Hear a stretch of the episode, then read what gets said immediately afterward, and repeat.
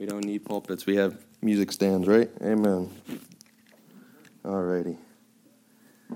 Okay. If you want to open your Bibles to Exodus 17, Exodus chapter 17, put something there because we're going to be flipping around a lot. I got a lot of verses, and I think I have a lot of time, hopefully. And uh, we keep something in Exodus 17. We're going to be going back there a lot. I'll do the same. Exodus chapter 17. Exodus 17. Alrighty. So, my wife gave me paper towels because it's hot up here and I sweat. so, you'll excuse me and forgive me for that. Alrighty. Um, question Who here wants all that God has for them. Amen. Amen. I want what God has for me. I don't want my life at the judgment seat of Christ to burn up in flames and have nothing left of it. Because life is precious, life is short, and you only get one shot at it, right? And you guys and me have been given an extra blessing. Yes, you, the young ones, because we've been given the Word of God from the time we were youths. And we don't have the same excuses that some of our parents and our adults have. And what I want to get across to you today is if you want what God has for you, you have to fight for it. Amen? And the fight for the promised land, right, was for an inheritance, right? That's what they were fighting for. They were fighting for an inheritance. And you're going to be fighting for an inheritance. The leader that led the children of Israel for the promised land, who was it? I'll give you a hint. I'll give you a hint. Me, right now. Joshua, right? If we follow some of the things that Joshua did, we're only going to look at the first time he shows up in the Bible. Maybe we can get some inkling of how we can get some victory in our lives. Amen? Amen. So that we can go into the promised land and conquer and get some inheritance. So that way, that way when we get to the judgment seat of Christ, it's not all you know, what, what is a stubble and, uh, you know, whatever that burns up. It'll be some gold, some silver, and some precious stones. So let's read Exodus 17. We're going to read the whole chapter, and then we'll pray. Exodus 17, verse 1, because it's important that we read the whole thing. And all the congregation of the children of Israel journeyed from the wilderness of Sin after their journeys, according to the commandment of the Lord, and pitched in Rephidim. Now, remember that. And there was no water for the people to drink. Wherefore the people did chide with Moses and said, Give us water that we may drink. And Moses said unto them, Why chide ye with me? Wherefore do ye tempt the Lord? And the people thirsted there for water. And the people murmured against Moses and said, Wherefore is this that thou hast brought us up out of Egypt, to kill us and our children and our cattle with thirst? And Moses cried unto the Lord, saying, What shall I do unto this people? They be almost ready to stone me. And the Lord said unto Moses, Go on before the people, and take with thee of the elders of Israel, and thy rod, wherewith thou smotest the river, take in thy hand, and go. Behold, I will stand before thee, before thee there upon the rock in Horeb, and thou shalt smite the rock, and there shall come water out of it, and that the people may drink. And Moses did so in the sight of the elders of Israel. And he called the name of the place Massah and Meribah, because of the chiding of the children of Israel thirsty myself. And because they tempted the Lord, saying, Is the Lord among us or not? Watch verse 8. Then came Amalek and fought with Israel in Rephidim. And Moses said unto Joshua, that's the first time he shows up in your King James Bible, said unto Joshua, Choose us out men and go out, fight with Amalek. Tomorrow I will stand on the top of the hill with the rod of God in mine hand. So Joshua did as Moses had said to him and fought with Amalek. And Moses and Aaron and Hur went up to the top of the hill. And it came to pass when Moses held up his hand that Israel prevailed. And when he let down his hand, Amalek prevailed. But Moses' hands were heavy, and they took a stone and put it under him, and he sat thereon. And Aaron and Hur stayed up his hands, the one on the one side and the other on the other side, and his hands were steady until the going down of the sun. And Joshua discomfited Amalek and his people with the edge of the sword. And the Lord said unto Moses, Write this for a memorial in a book, and rehearse it in the ears of Joshua, for I will utterly put out the remembrance of Amalek from under heaven. And Moses built an altar, and called the name of it Jehovah Nissi, for he said, Because the Lord hath sworn that the Lord will have war with Amalek from generation to generation. Before we pray, before you get to the promised land, before you start fighting the giants and trying to get your inheritance, there's an enemy that's going to come up against you, and it's going to be an enemy that you're going to constantly fight up against. It's the first enemy that the children of Israel fought as soon as they came out of the Red Sea in the wilderness, and that's Amalek. And that's what we're going to talk about today fighting Amalek. Let's pray.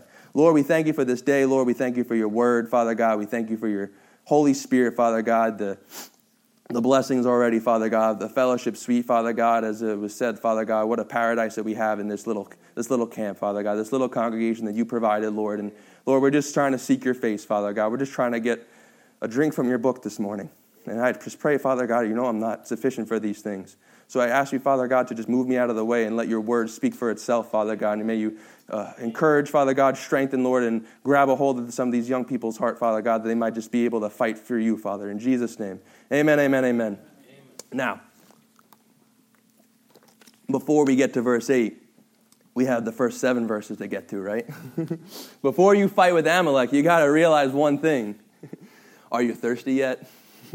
Amen. It wasn't a coincidence when we started reading Psalm 63, I purposed in my heart not to read Psalm 63 because I knew it was going to be what we were going to read until I was done with this message because I wanted to see God's connections. Because you know what the Holy Spirit wants to do? He wants to show you the connections. He wants to show you that this thing called church is real. That the that even, even the, you know the whole the, the, the, the lot is cast into the lap, but the whole disposing thereof is of the Lord. That it wasn't just by accident that God chose us to read Psalm 63. And the first thing that He wants you to know is, are you thirsty for God? God? Are you thirsty for God?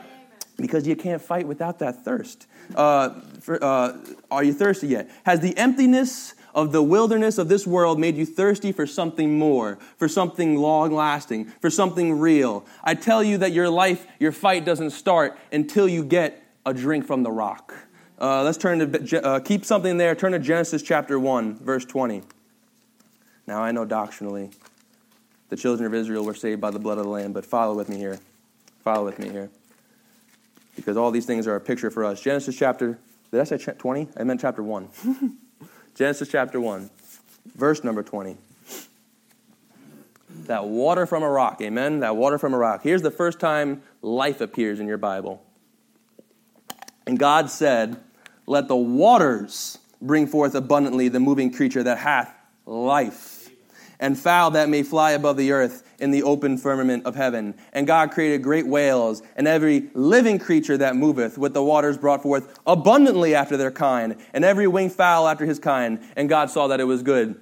You say, why are we going here? Because you got to know when you see something pop up in your Bible for the first time, God is setting a precedent. You don't get life without water.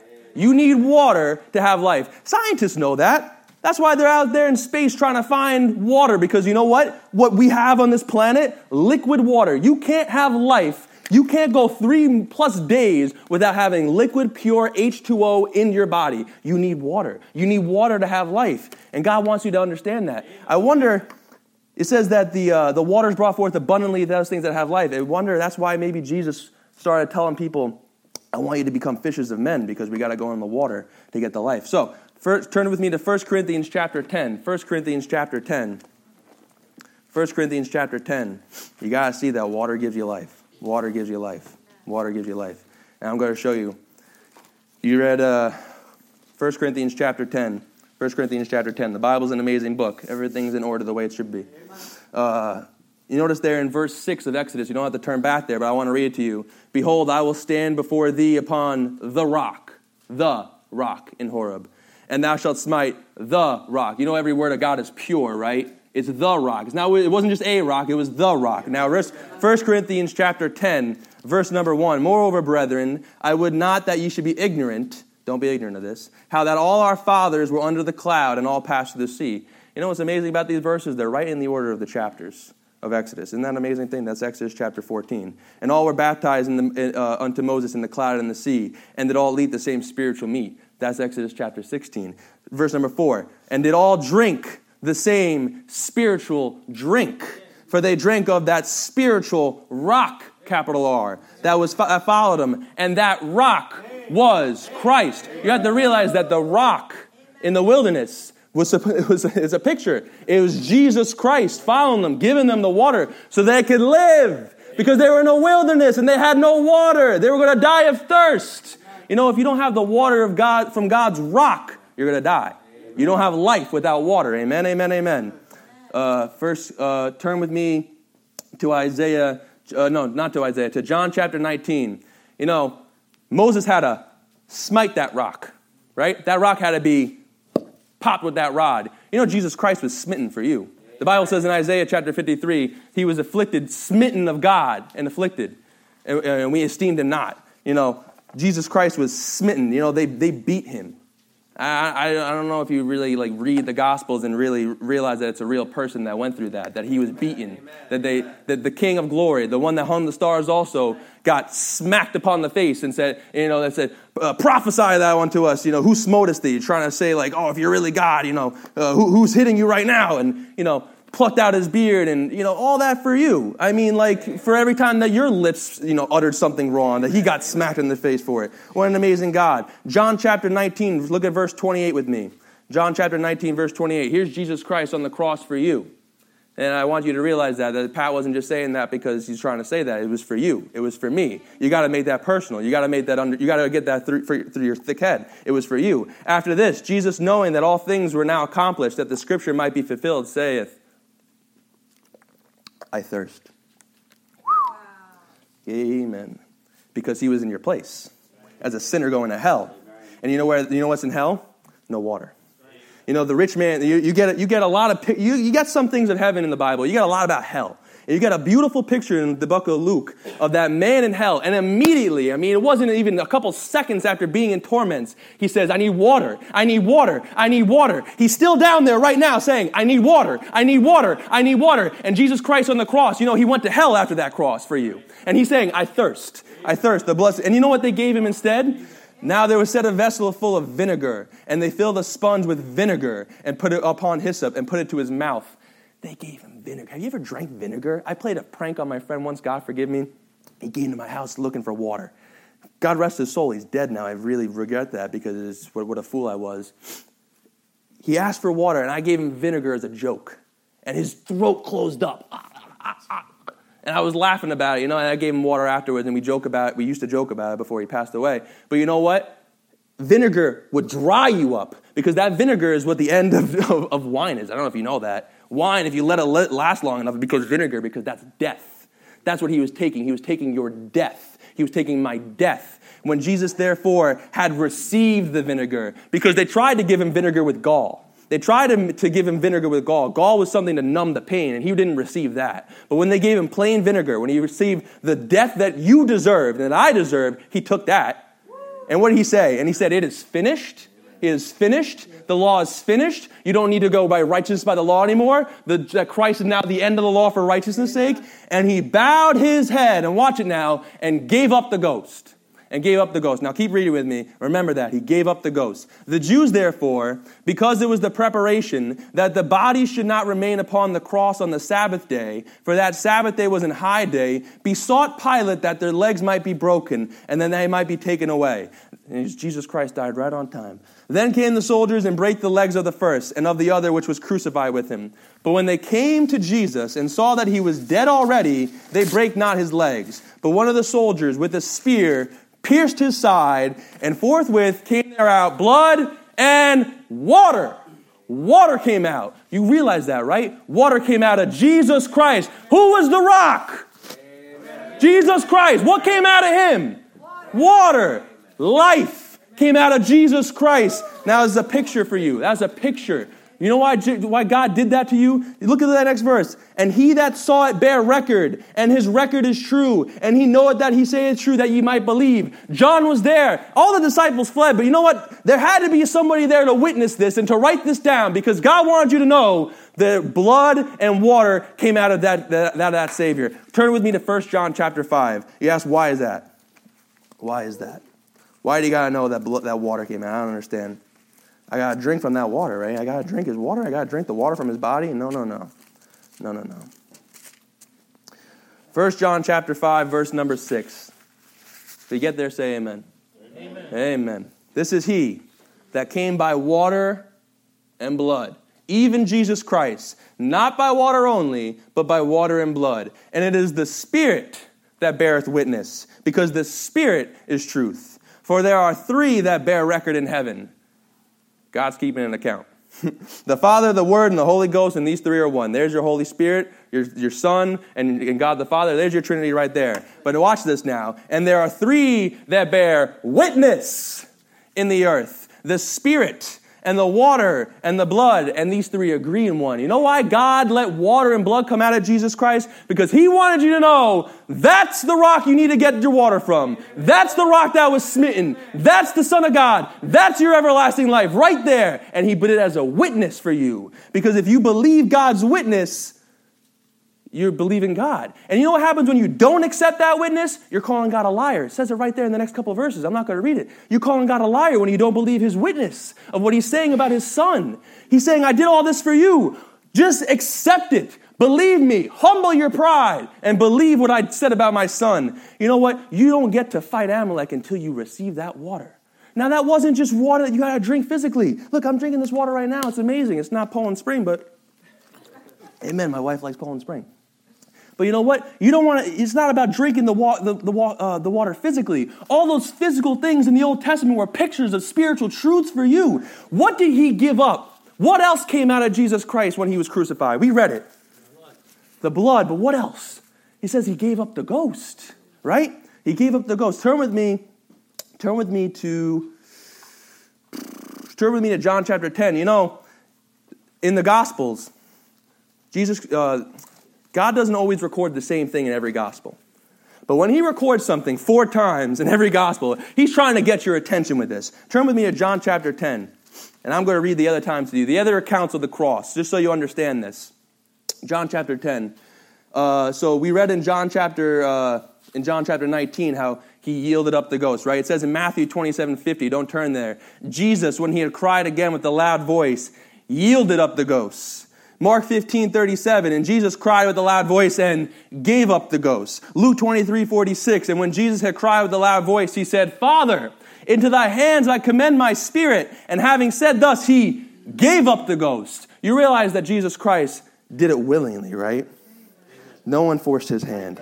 No one forced his hand to come down for ruined sinners. God could have wiped the whole slate clean from Adam and started over again. He had the right to do so but he decided, I'm going to redeem mankind from the hand of the enemy. And you're sitting here because he let time play out the way it had to so that you and I could be born so that we can know him. What an amazing God because he wants to redeem you. What does it say in John chapter 10, verse 11? I am the good shepherd.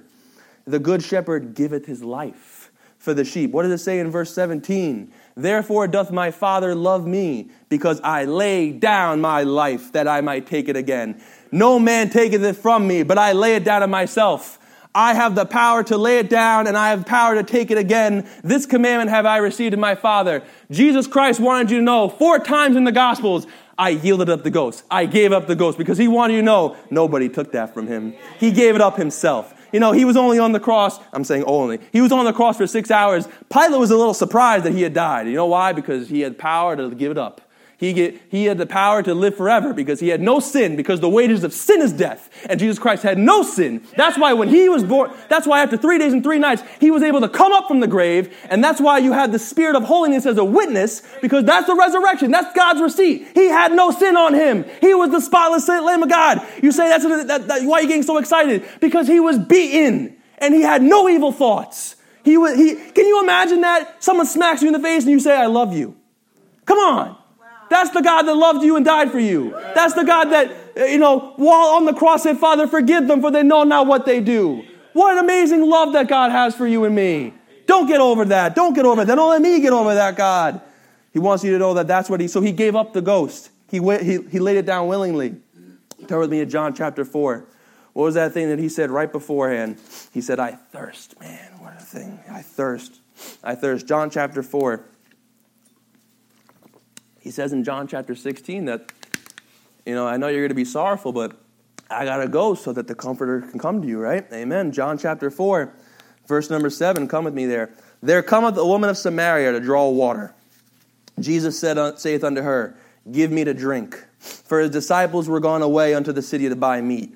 Then saith the woman of Samaria unto him, how is it that thou, being a Jew, askest drink of me, which am a woman of Samaria? For the Jews have no dealings with the Samaritans. Jesus answered and said unto her, If thou knewest the gift of God and who it is, because he's a gift, that saith to thee, Give me to drink. Thou wouldst have asked of him, and he would have given thee living water. The woman saith unto him, Sir, thou hast nothing to draw with, and the well is deep. From whence then hast thou that living water? You know, she was getting confused about the physical and the spiritual. Jesus Christ is trying to relate to her, just like he's trying to relate to you right now. Get an idea of it. You got to have living water. The water that they drank from that rock, you need something spiritual. What did we read in Corinthians? They drank from that spiritual rock, that spiritual drink. Come on now. Jesus answered and saith unto her, Whosoever drinketh of this water shall thirst again, like I am. But whosoever drinketh of the water that I shall give him shall never thirst. But the water that I shall give him shall be in him a well of water springing up into everlasting life. You know why Jesus Christ died on the cross and like all that blood and that water came out and he yielded up the ghost? Because he needed to give you his Holy Spirit. He needed to give me his Holy Spirit because our spirit was dead. And what happens? You need water to have life. That Holy Spirit is picture of water. You need his Holy Spirit to have life. So he had to yield up his life so that you could have eternal life. Isn't that an amazing thing that God would do that for you and me? What a God, what a God. The God of life tasted death for every man. Uh, turn with me to uh, Revelation chapter 22. Revelation tra- chapter 22. You say, what do I got to do? What do I got to do? I understand. I'm starting to get it. I'm starting to understand that I need water. I need this water. What do I got to do? God doesn't even end, He ends His Bible telling you what to do. Revelation, Revelation 22, verse 17. Verse 17. This is what the Spirit of God wants from you right now. And the Spirit and the bride, that's us, that's the church, say, Come, come to Him. Come to Jesus. Stop fighting it. Come to Jesus. Come to Jesus. And let him that heareth say, Come. And let him that is athirst come. And whosoever will, anybody, let him take the water of life freely. Freely. Freely. Freely. Freely. Don't get over that. Because it wasn't free for God. God had to give his son so that you can have the water of life freely. Don't neglect it, or you'll end up in the lake of fire wishing you took it for all of eternity, saying, I thirst, I thirst, I thirst, I thirst. When you could uh, take the water of life right now while on earth. Jesus Christ said, I have power on earth to forgive sins. Once you're dead, you're dead. You have no other bearing to get Jesus Christ in you. You have to get him now. Now is the day of salvation, the Bible says. Get him now. Take that water of life freely. Turn with me back to Exodus 17. Exodus 17. Exodus 17. Exodus 17. You say, wow, that was a lot of introduction, really, to get to the point of fighting Amalek. Well, you'll see why in a little bit. There's a reason why God put it all in the same chapter. It's all connected. You don't have the Spirit, you don't have that water, you can't fight Amalek. You know why? Because you're still dead. And a dead man can't fight. You need to be alive. The Bible says, And you hath he quickened who were dead in trespasses and sins. I was dead in my sins. You know what God did? His Holy Spirit came in when you receive Jesus Christ and He makes you alive. He gives you that water of life freely and you can live now. You don't have to be thirsty anymore. You have the water of life freely. Exodus 17, verse 8. You know what happens though? As soon as you take that water, as soon as you drink that water, you're going to be in a fight. then came Amalek and fought with Israel and Rephidim. You know what? Amalek came up to them. They were the first enemy that came up against the children of Israel in the wilderness. And you know what it says in the verse 16? For he said, Because the Lord hath sworn that the Lord will have war with Amalek from generation to generation. It was going to be an enemy that they were going to fight forever and ever and ever until they went home to glory. You know what's going to be an enemy that you're going to fight? Is the first thing that you're going to fight before you fight the giants, before you fight anything else? Amalek, your flesh. Your flesh is, you know, you have three enemies, right? The world, the devil. Okay, great. You know who your biggest enemy is going to be? Right here. Look in the mirror. It's you. You're your biggest enemy because your flesh will betray you. Your flesh has sin in it. Let's keep reading. Let's keep reading. So, before I get ahead of myself, the first enemy you're going to face along the way to the promised land is the one that you're going to keep fighting your flesh. Turn with me, keep something there, right? Turn with me to Romans chapter 7. Romans chapter 7. I want you to see this. The great So quote unquote, I don't think Paul would like us to call him the greatest Christian that ever lived, but you know, people call him that. But quote unquote, the greatest Christian that ever lived had this to say about himself. Maybe that puts some things into perspective about your life. When you start getting down on yourself, you remember, oh wait, I'm in a fight. Romans chapter 7. Romans chapter 7, verse number 18. You got to get this talking to save people. If you're drinking from the water of life, this has pertains to you. If you haven't drinking from that water of life, you're still dead in your sins. Romans chapter 7, verse 18. For I know that in me, that is, in my flesh, dwelleth no good thing. For to will is present with me, but how to perform that which is good I find not. For the good that I would, I do not, but the evil which I would not, that I do. Now, if I do that I would not, it is no more I that do it, but sin that dwelleth in me. I find then a law, that when I would do good, evil is present with me. For I delight in the law of God after the inward man. But I see another law in my members, your hands, your feet, your eyes, your brain, warring against the law of my mind. You see that word right there? It's a war. What, you know what the devil wants you to think? Ah, it's church. Ah, it's religion. You're in a battle. It's spiritual warfare. They had physical warfare in the Old Testament. You know what? We have spiritual warfare now. And you know what it is? What we have now is going to last a lot more. because the, the victory and the spoils that they had in the Old Testament, they died, they didn't take it with them. The victory and the spoils you take now in this life, you take with you for eternity. That's a good war to fight, don't you think? For, it's a war worth fighting against the law of my mind and bringing me into captivity of the law of sin which is in my members. O wretched man that I am, who shall deliver me from the body of this death? I thank God through Jesus Christ our Lord. You know what the answer to? Because uh, Romans chapter 7 kind of leaves you in a precarious state. How do I fight this flesh that is constantly betraying me? It's constantly lying to me. It's constantly making me feel like I'm not saved. It's confusing me. What do I do? What's the answer? Romans chapter 8, verse number 1. There is therefore now no condemnation to them which are in Christ Jesus, who walk not after the flesh, but after the Spirit. And you know what you see in Romans chapter 8? The Spirit of God, the Spirit of God, the Spirit of God, the Spirit of God, the Spirit of God. Over and over and over again it's mentioned. Why? Because you can't beat your flesh without God's Spirit. You can't do anything to fight this flesh without the Holy Spirit of God. That's why you need His water. That's why you need the water of the, of the rock first, before you even, even had a thought of fighting Amalek. For the law of the Spirit of life in Christ Jesus hath made me free from the law of sin and death that was putting you in captivity, making you feel closed in, and making you not feel like the Christian that you really are on the inside because God has made you a son if you believed on Jesus Christ. And your flesh is trying to say, nah, nah, nah, don't worry about that, don't listen to that, just go back to sleep. No, wake up, sober up. You're in a fight, and fight, you got to fight your flesh. So now, uh, let's go back to. Uh, Exodus 17. Exodus 17. Exodus 17. I told you to keep something there. We're going to be keep looking at it. And Moses, Exodus 17, verse 9. And Moses said unto Joshua, there he is, right there. Choose us out men and go out. Fight with Amalek. You got to fight. You got to choose to fight. Tomorrow I will stand on the top of the hill with the rod of God in my hand. You know what, what uh, Joshua represents in the Old Testament? Come on, you know this. He represents Jesus Christ, right? You know who you need? You need Jesus Christ to fight your battle. and you know what he wants? He's looking for some men to fight along with him. What is that? It says, choose us out men. Say, I'm just a kid, Josh. You could be a man to God. Uh,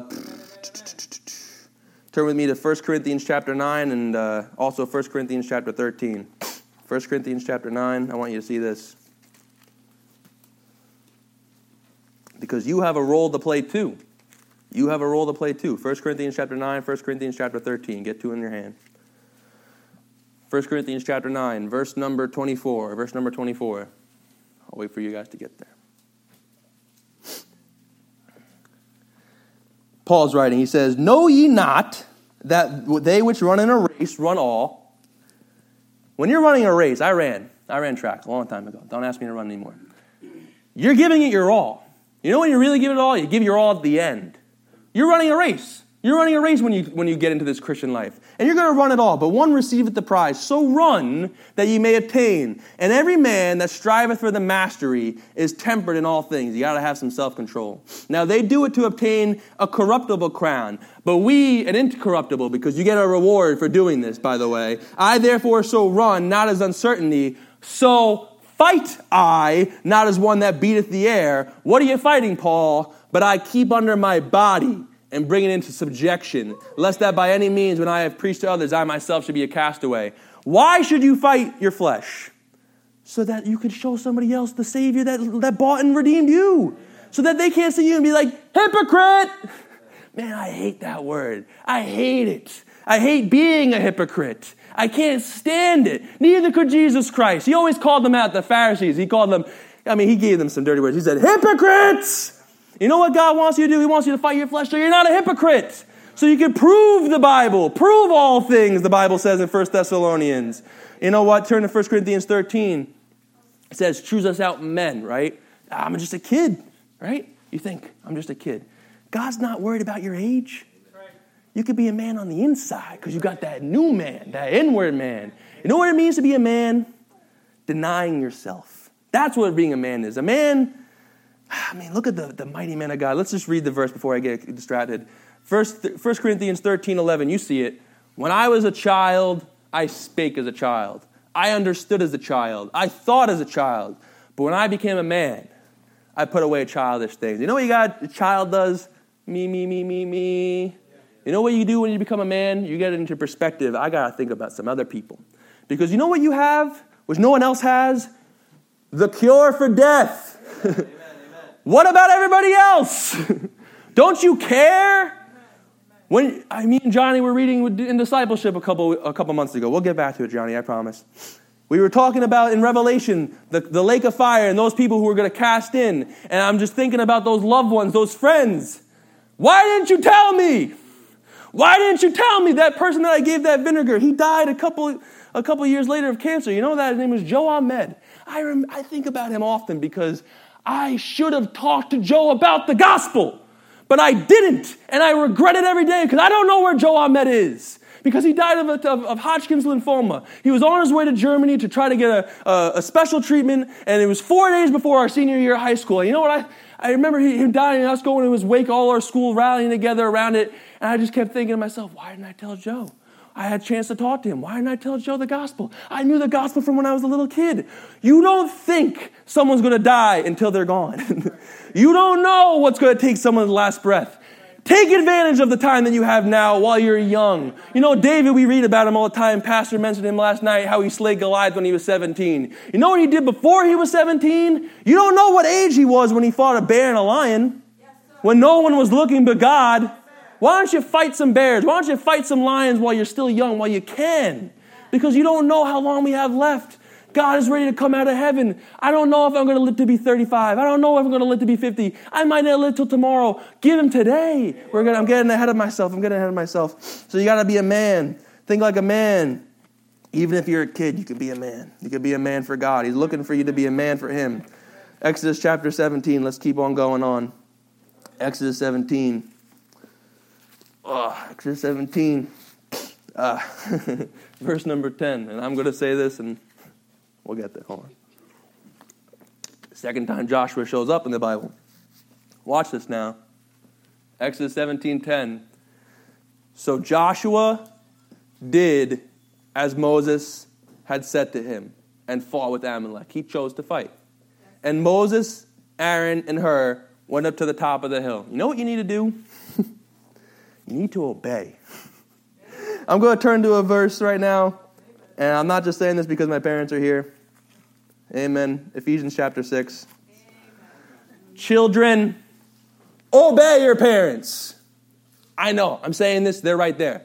Obey your parents in the Lord, for this is right. Honor thy father and mother, which is the first commandment with promise, that it may be well with thee, and thou mayest live long in the earth. You know why God says obey your parents? Because they know more than you do. They know more than you do. They've been a lot, around a lot longer. They have more life experience. You know why God says obey your parents? Because He's trying to show you If you obey them while you're young, they're your covering. One day you're not going to have your parents. You have to obey me. I'll be your covering then. Because right now, when you're young, your parents are going to be your guide, more or less. They're going to tell you, all right, you got to get up, you got to eat, you got to brush your teeth. I hope you brush your teeth this morning. You got to go, you got to take a shower. Please, someone shower. You guys are starting to stink after basketball last night. And then one day they're not going to be there anymore. You're going to grow up and you're going to be your own adult. And who are you going to look to for your guidance? Who are you going to look to when you need a job? who are you going to look to when you want to marry somebody? I needed to start looking to my God. I had to stop. You know, I, I obeyed my parents and I still obey my parents, but you know what? It's supposed to lead you to obey your heavenly Father. So obey when He tells you, when the book speaks, when it says, obey your parents in the Lord. When they cross that book, obey them, but the book is always going to be what you obey. Amen, amen. Exodus 17, Joshua obeyed what Moses told him to do. He fought. And uh, verse number 11, and it came to pass when Moses held up his hand now, here's, here's, I want you to get this. When Moses held up his hand, watch it now, that Israel prevailed. They were winning. And when he let down his hand, Amalek prevailed. The flesh was winning. Say, what is that a picture of? I didn't get this when I was your age. I wish I did. I didn't get this till 2016 because I'm a stunad and I don't pay attention like I should. You know what's the difference? What's going to be your difference between victory and defeat? your prayer life. You have to read your Bible, you have to obey your Bible, but if you don't pray, you're going to lose. I don't know how else to say it. You're going to lose. First, uh, turn with me to um, to 1 Timothy chapter 2. 1 Timothy chapter 2. 1 Timothy chapter 2. Say, holding up hands is prayer? Yeah. Holding up your hands. Didn't we read it today? I'm telling you, that, that I will lift up my hands in thy name. That's some, man. I don't know about you. God said, this is the message I want you to preach, Josh. 1 Timothy chapter 2, verse number 1. 1 Timothy chapter 2, verse number 1. I exhort, therefore, that first of all, not last, first of all, supplications, prayers, intercessions, and giving of thanks be made for all men. You know, I just want to explain that to you a little bit supplications, your earnest request, prayers, you're addressing to God, whether it be an adoration, confession, or request. Supplication and prayer are often found together in the Bible because they go hand in hand. Because you're not always just asking God, because God doesn't want you just always to ask Him stuff, and you can, you should always ask Him for things, but God wants you just to have to talk to Him. Confess yourself to Him. That's what prayer is all about. What's that next thing? Intercessions uh, quite, quite literally, the mediation, the interposition between parties at variance with a view of reconciliation. You know, I heard a preaching a couple of months ago about what is the ministry? What is the ministry? And I heard a lot of things that were pretty good about the ministry. But you know what the Bible says about the ministry? You've been given the ministry of reconciliation. Your ministry as a Christian is to get people back to God. That's your ministry. No matter what you're doing, that's your ministry. That's the ministry. Getting people back to their God. And you know what you do when you intercede? You're getting in the middle of some people that are at variance. Because God, if you're a sinner, God's at variance with you. You're his enemy. The Bible says you are at enmity with God. But God commendeth his love toward us in that while we were yet sinners, Christ died for us. You know what you got to do when you pray?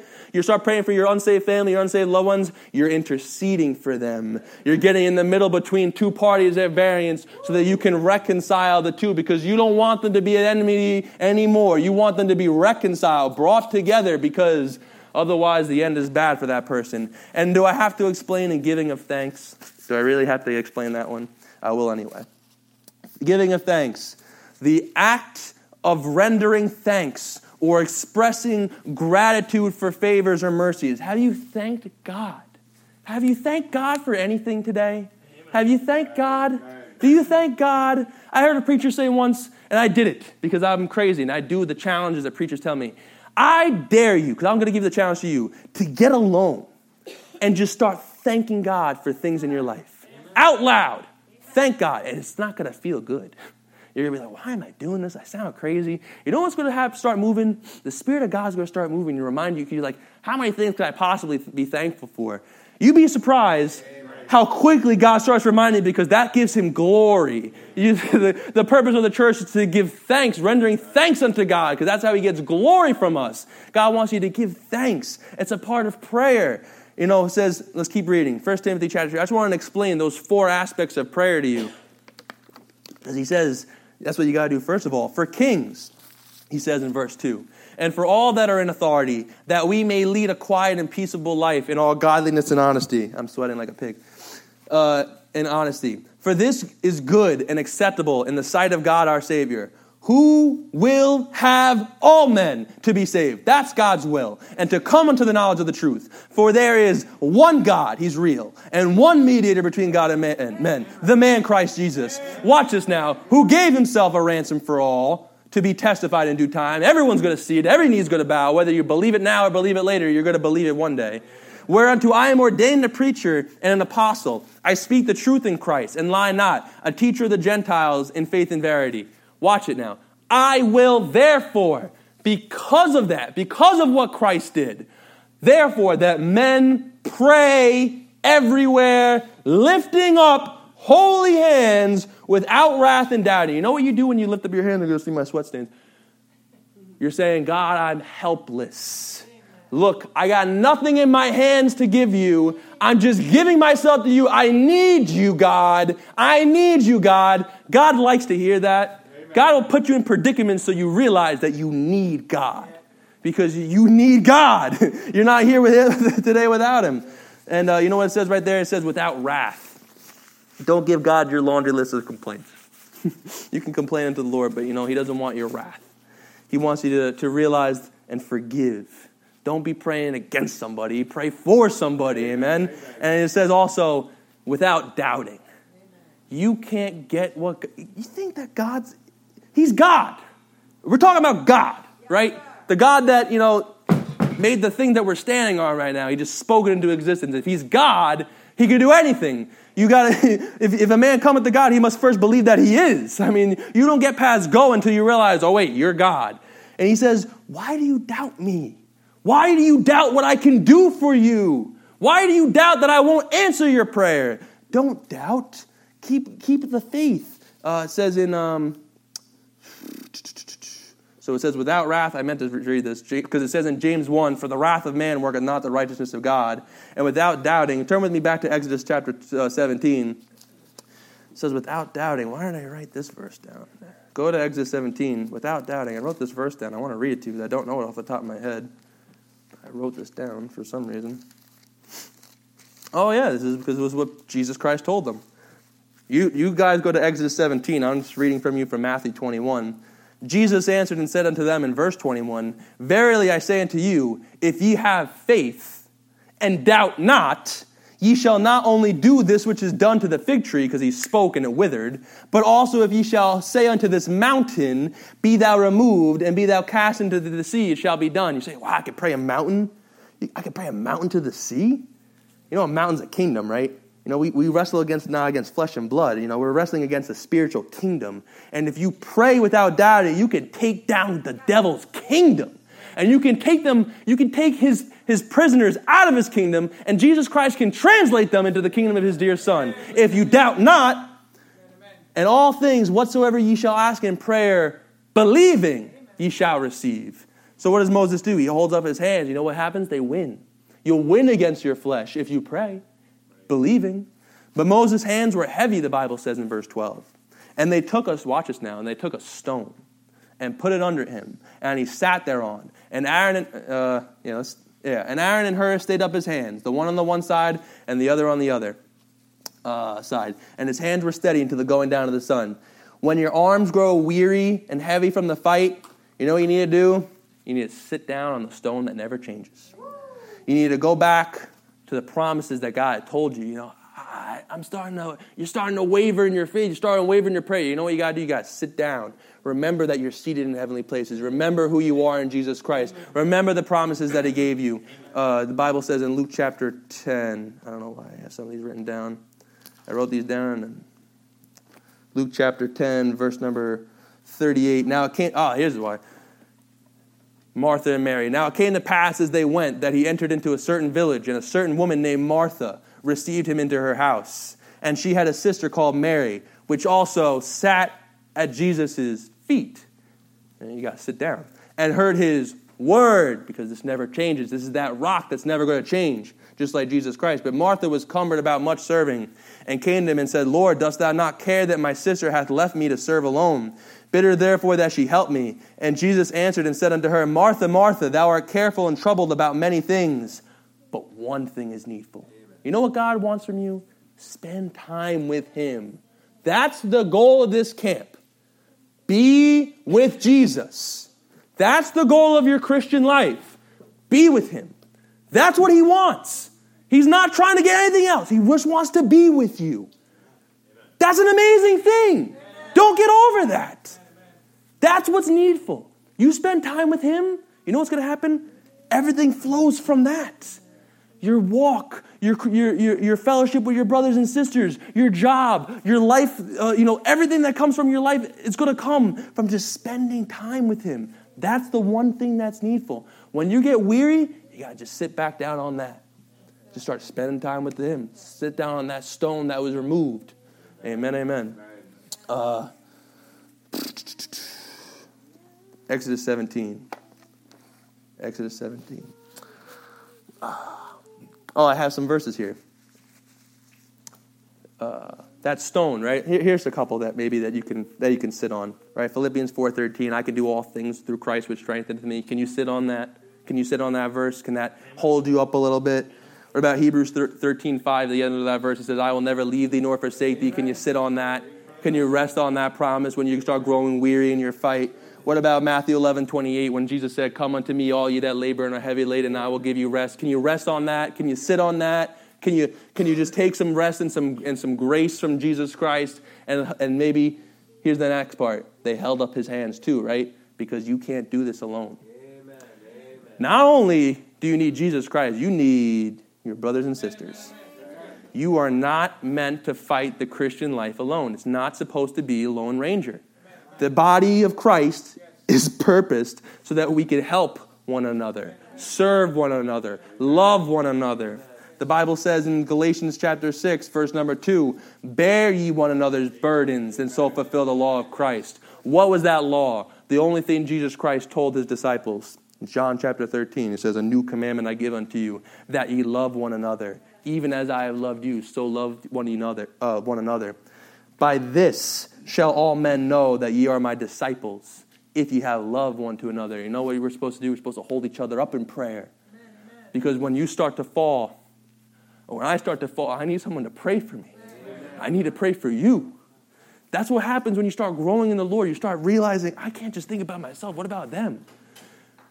And you hold each other up. And you know what you get? You get that tight knit knit together in love. You know, that tabernacle was put together with a bunch of different fibers, but it said it was knit together and it became one tabernacle. And God says, I want you to be knit together in love so that you can be one body, one church, so that nothing can take you apart and no enemy can, can prevail against you, so you can stand in the evil day because we need help. I need your prayers. I know one saint, he's in Mexico right now, he prayed for me. I thank God for him because I needed those prayers. And I'm here today because someone else prayed for me. And you know what I'm trying to do now? I'm trying to pray for you because you need to stand so that you can help somebody else one day. That's what it's all about. Galatians, uh, Exodus 17. We're, we're almost done, almost done. Exodus 17, 12. Now, if that's too much for you, maybe this will give you some relief. That, that end of that verse, right? And his hands were steady until the going down of the sun. Can I tell you, you only have to fight Amalek. You only have to fight your flesh today. One day at a time. Don't worry about tomorrow. Don't worry about the next three weeks. Don't worry about five years from now. You have to worry about today. You fight today to the going down of the sun, till you rest your head on your pillow at night and you go to sleep. That's when you can rest because you only have to fight him while you're walking around while you're still alive, while I'm still during the day. Jesus said, right, uh, I, I, had to go during, I, I work my, uh, my works during the day because when the night cometh when no man can work. You work during the day. You fight the flesh during the day. The Bible says in uh, Matthew chapter 6, verse 34, Take therefore no thought for the morrow for the morrow shall take thought of the things of itself. Sufficient unto the day is the evil thereof. Fight the evil that you have to fight. Fight your flesh today until the going down of the sun. You just have to fight it today. Psalm, Psalm 113, verse 3 says, From the rising of the sun unto the going down of the same, the Lord's name is to be praised. You know when you have to praise the Lord's name? Today. Because you don't have yesterday anymore. Yesterday's gone. So forget it. The Bible says in the, in the book of Philippians, forgetting those things which are behind. We're going to read that tomorrow morning, God willing. Forgetting those things which are behind. You have to worry about today. Praise the Lord today. Give Him uh, thanks today. Give Him your life today. The Bible says in uh, Psalm chapter, uh, no, nowhere. James chapter 4, uh, you don't have to turn there. James chapter 4. Say, why do I have to do it today? Why today? Because you're not promised tomorrow. So you have to do it today. James chapter 4, verse uh, 14. You don't have to turn there. The Bible says, Whereas ye know not what shall be on the morrow, for what is your life? That's a great question. What is your life? You know, we saw this morning, we saw the fog wrestling on the thing. Maybe this will give you a little perspective of what your life is. It is even a vapor that appeareth for a little time and then vanisheth away. I blinked and I was in your seats, and now I'm 25 and married. Life goes quickly. I'm sure the people that are a little bit older than me could tell you even more so. Because as you get older, it just goes quicker. Your life is precious, your life is short. You only have so much time to live for God. Whether you die or whether He comes to get us soon, you only have so much time, so you have to give Him today. Fight Amalek, fight your flesh today. Uh, Bible says in Psalm chapter 90, verse number 12. So this is a prayer of Moses. So teach us to number our days, that we may apply our hearts unto wisdom. You know, as of today, June 24th, 2022, I have been alive for 9,195 days. It's probably the only thing some of you guys are going to remember. How many of those have been living to myself or fighting my flesh? I don't know. How many more days do I have left? It doesn't seem like a lot when you put it into a couple days. 9,000 days. I didn't even reach 10,000 yet. 9,000 days. Not a long time. How many days have we wasted for ourselves? You know what I hate? I hate that I started walking with God when I was 19 because I should have started walking when I was 12, when I was 13. Because when I was when I, I see some of you guys and I'm envious of you, envious, jealous not envious, I'm jealous of you because you guys are memorizing the Bible, you're getting the scriptures in your heart, and I thought light of it when I was young because I didn't really grasp a hold of the thing until I was 19 years old. You know what I want to tell you? Don't waste your time. Get it now. I wish I had some of those verses, and I try now to, to make up some time that I didn't. I'm trying to redeem the time, but you know what? I wish I did it then. That's why we're doing this camp. That's why I'm preaching to you. That's why I want you to know don't waste your time. Use your time that you have now. Use today. Get this book in you because there's coming a day where you're going to stand in the evil day. It's either you're going to stand or you're going to fall. What's going to be? You have more preparation as a young person than any of us in the, I mean, I, am one of you, than any of the, the older people in this room because they got saved later in life. My dad didn't get saved until he was in his 30s, late 30s. Old man.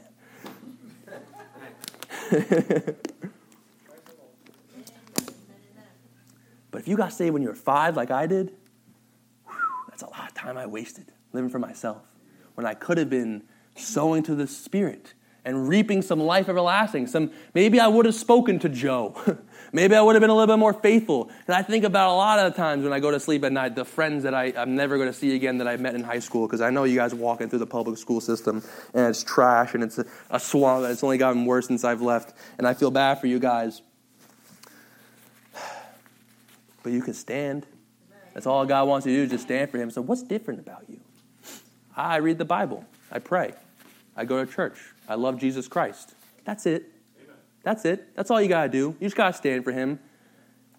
Whether they mock you or not, you know what? Someone might take notice. Can you imagine the eternal weight of glory from one soul getting saved from your testimony?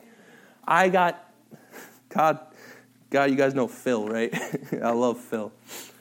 Phil got saved after 2016, an October camp, because I was so burdened Not because of anything I did, but I prayed. I was like, God, I can't let this kid go to hell.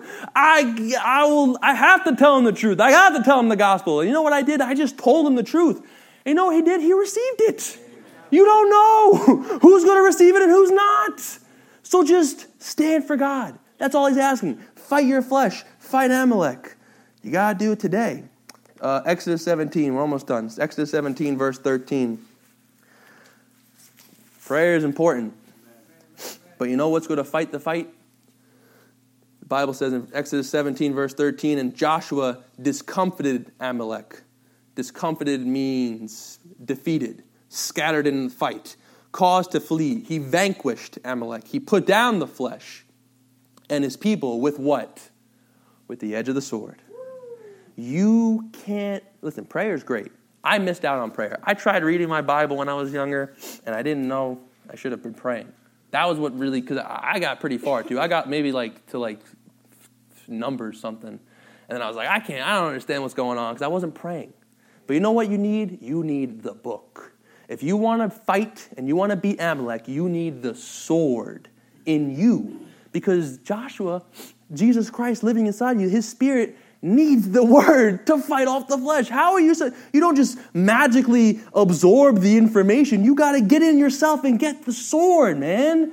the Bible says in Ephesians chapter uh, Ephesians chapter 6 verse 17 talking about the armor of God and take the helmet of salvation and the sword of the spirit, which is the word of God. And Hebrews chapter uh, 4 verse 12 says the word of God is quick and it's powerful and sharper than any two edged sword, uh, dividing in asunder even soul and spirit, and the joints and marrow, and the discerner of the thoughts and intents of our hearts. I think I got that right. You need the sword of the Spirit. You know, David, when he, turn with me, I want you to see this actually. Turn with me to 1 Samuel chapter 17. I want you to see this. We talk about David a lot. Listen, you need, you need the stone. You need a couple, you need some smooth stones. You need some things that have been tried. You need some verses to knock out those giants in your life. I get it. 1 Samuel chapter 17. Let's take it up at verse 48. We're almost done. We're almost done. 1 Samuel 17, verse 48. When you get there, say amen. amen. And it came to pass when the Philistine arose, he's fighting Goliath, and came and drew nigh to meet David, that David hasted and ran toward the army to meet the Philistine. What a man. And David put his hand in his bag and took thence a stone and slang it and smote the Philistine in his forehead, that the stone sunk into his forehead and he fell upon his face to the earth. And we could stop right there and say, Amen. Bam! He took out, uh, what a shot. Took out the, the giant right in the forehead, fell flat in his face.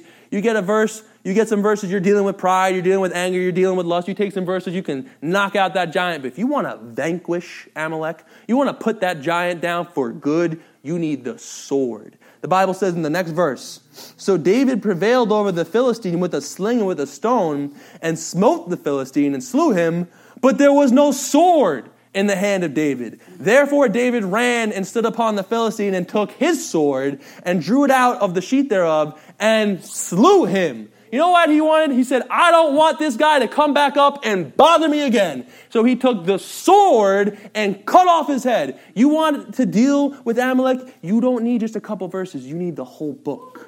You need the whole Word of God, the whole counsel of God, all of the Spirit of God, uh, the sword of the Spirit, to take down. Not just a couple verses. Those are going to help. Those are able to knock it down. But those giants might come back up. You want to take it down for good. You need the principles. You need the doctrines. You need, you need examples in the Bible. You need verses that you've, that you've tried and you've proven yourself. You need to understand the whole picture of God to take that sword and put it down for good so he doesn't get back up. Exodus 17. Exodus 17. We're wrapping it up right here. Exodus 17, verse 14. Listen, it's a lot, right? Fighting the flesh is not easy. It's somebody something that you're going to do. We read it in the first thing. It's the first thing that pops up. We read in the last chap- verse of this chapter. It's going to be something that happens from generation to generation. You're going to have to fight the flesh like our parents fought the flesh. You have to fight. It's either you're going to fight or you're going to fall down and, and die. It's one or the other. But you know what? Can I give you some comfort in verse number 14? And the Lord said unto Moses, Write this for a memorial in a book and rehearse it in the ears of Joshua. He wants them to remember this. For I will utterly put out the remembrance of Amalek from under heaven. One day, the fight is over. We don't have to fight the flesh one day. Fight it now, knowing, rehearse it, remember this. One day, he's going to put that flesh down for good. Amalek is not going to be fighting you no more. That's a blessing. That's something that you can look forward to. It might be tomorrow. It might be today. All you're waiting for is that trumpet to sound, man. It would be great just to lift up right now. Turn with me to 1 Corinthians chapter 15. You got to get this, man. 1 Corinthians 15. It's not in vain. It's not in vain. You got an end goal in mind. 1 Corinthians chapter 15, verse number 51. Paul wanted the Corinthian church to know this. He wants you to know this. Behold, 1 Corinthians chapter 15, verse 51. Behold, I show you a mystery. We shall not all sleep.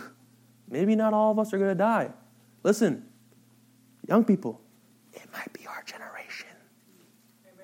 I'm just saying. It says I'm going to fight Amalek from generation to generation. One day there's going to be a last generation. It looks like it's going to be us. I'm just saying. I'm just Look at God's timeline. Look at where Israel is. Look at what's happening to the world. You don't think it's going to happen in the next couple of years? Amen. The next couple of decades? I, I think it's this decade. I'm, just, I'm not going to give you any, any, any dates because that, that's unbiblical, but it might be in our lifetime. We might never taste death. That's an amazing thing. I don't want to die. I want to just go up, man. It says, We shall not all sleep, but we all shall be changed one day or another in a moment, in the twinkling of an eye, at the last trump. For the trumpet shall sound, and the dead shall be raised incorruptible, and we shall be changed, because those people who are already dead. For this corruptible must put on incorruption, those are the people already in the grave. And this mortal must put on immortality, that's you and me. So when this corruptible shall have put on incorruption, and this mortal shall have put on immortality, then shall be brought to pass the saying that is written Death is swallowed up in victory. O death, where is thy sting? O grave, where is thy victory? The sting of death is sin, and the strength of sin is the law. But thanks be to God, which giveth us the victory through our Lord Jesus Christ. He says, One day, Amalek's gone. Your flesh is going to be changed. The Bible says in the book of Philippians, who shall change our vile body that it may, may be fashioned unto, like unto his glorious body. You're not going to have to worry about sweating like a pig. You're not going to have to worry about, you know, having bowel issues. You're going to have a body like Jesus Christ where you could fly, you can walk through walls, you can eat things without having to worry about it. Amen. So I know a lot of people are looking forward to that. You, are going to have a body that lives forever. And it's not going to fight you anymore because there's not going to be any more sin in it. No more sin. That's an amazing promise. Uh, I hope that you're excited for when that day comes. And I hope you take these things to, to heart, that you will pick up the sword and fight the fight with me. Because I want to fight Amalek while I can. I want you guys to get all you can from what God wants from you, right? I want what you I want you guys to have all that God would want for you. Because your lives are precious. God has a special desire for your life. You're going to touch people that I'll never touch. You're going to meet people, kids, friends, loved ones that I'll never know, and I'll pray for them, but that's the point. We're fighting the good fight for the sake of those other people, that they might be able to partake of what we have. Amen? Let's pray. Lord, we thank you for this day. We thank you for this time, Lord. I thank you for your word. Father God, I just pray that some of those things stuck, Lord. I pray that you might have gotten the glory. Father God, and I pray that you might just encourage some of us, Lord, to just continue to fight our flesh.